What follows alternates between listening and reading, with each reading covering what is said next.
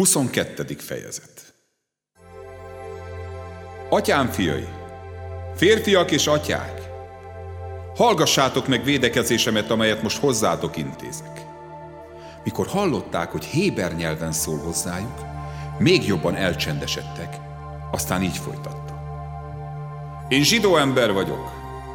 A cilíciai Tarsusban születtem, de ebben a városban növekedtem fel – Gamáliel lábainál kaptam nevelést az ősi törvény szigora szerint.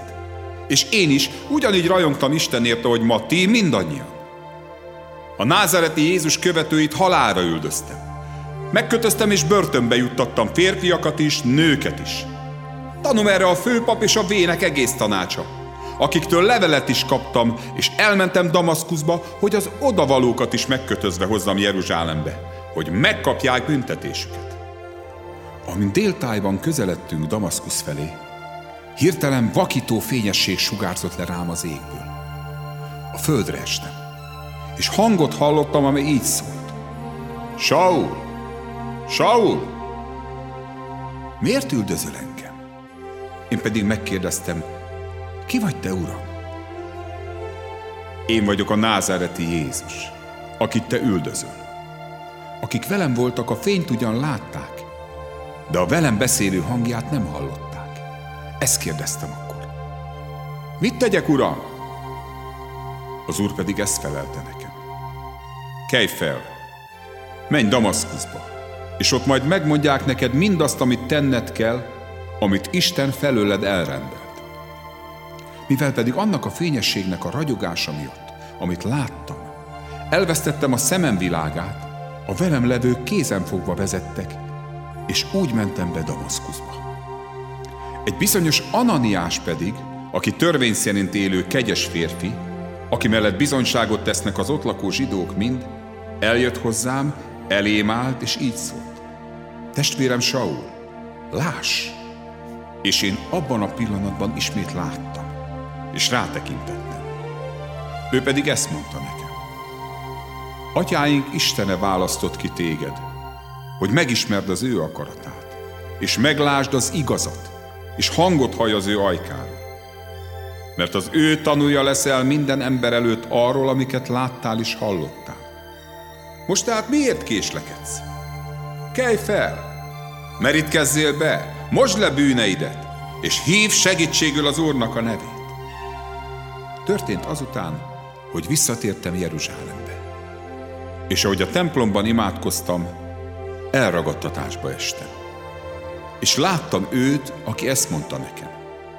Siess, menj ki hamar Jeruzsálemből, mert nem fogadják el a te rólam való bizonságtételedet. Erre így szóltam. De uram, ők tudják, hogy én voltam az, aki börtönbe vetettem, és zsinagógáról zsinagógára járva megverettem a benned hívőket. Amikor pedig kiontották Istvánnak, a te vértanudnak a vérét, magam is ott álltam, és helyeseltem az ő megölését, és őriztem azoknak a ruháját, akik megölték Istvánt. De ő azt mondta nekem, eredj el, én messze küldelek téged, a pogányok közé. Az összegyűlt emberek eddig a kijelentésig hallgatták Pált. De ekkor így kezdtek kiáltozni. Töröld el a föld színéről az ilyet, mert nem szabad neki élnie kiáltoztak, ruháikat eldobálták, és a port szórták fel a levegőbe.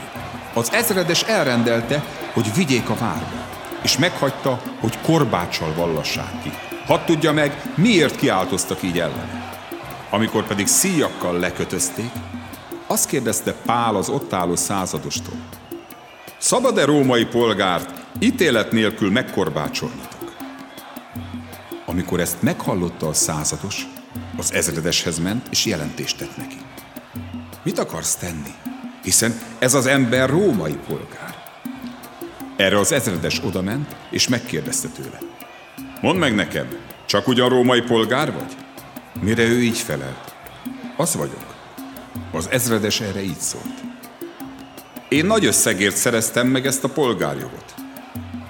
Pál ezt mondta. Én pedig már benne is születtem. Ekkor azonnal félreálltak mellőle azok, akik vallatni akarták. Sőt, az ezredes is megijedt, amikor megtudta, hogy római polgár az, akit megkötöztetett. Másnap aztán meg akarta tudni a valóságot, hogy mivel vádolják őt. Levétette tehát bilincseit, és megparancsolta, hogy jöjjenek össze a főpapok és az egész nagy tanács. Ekkor lehozatta Pált, és eléjük állította.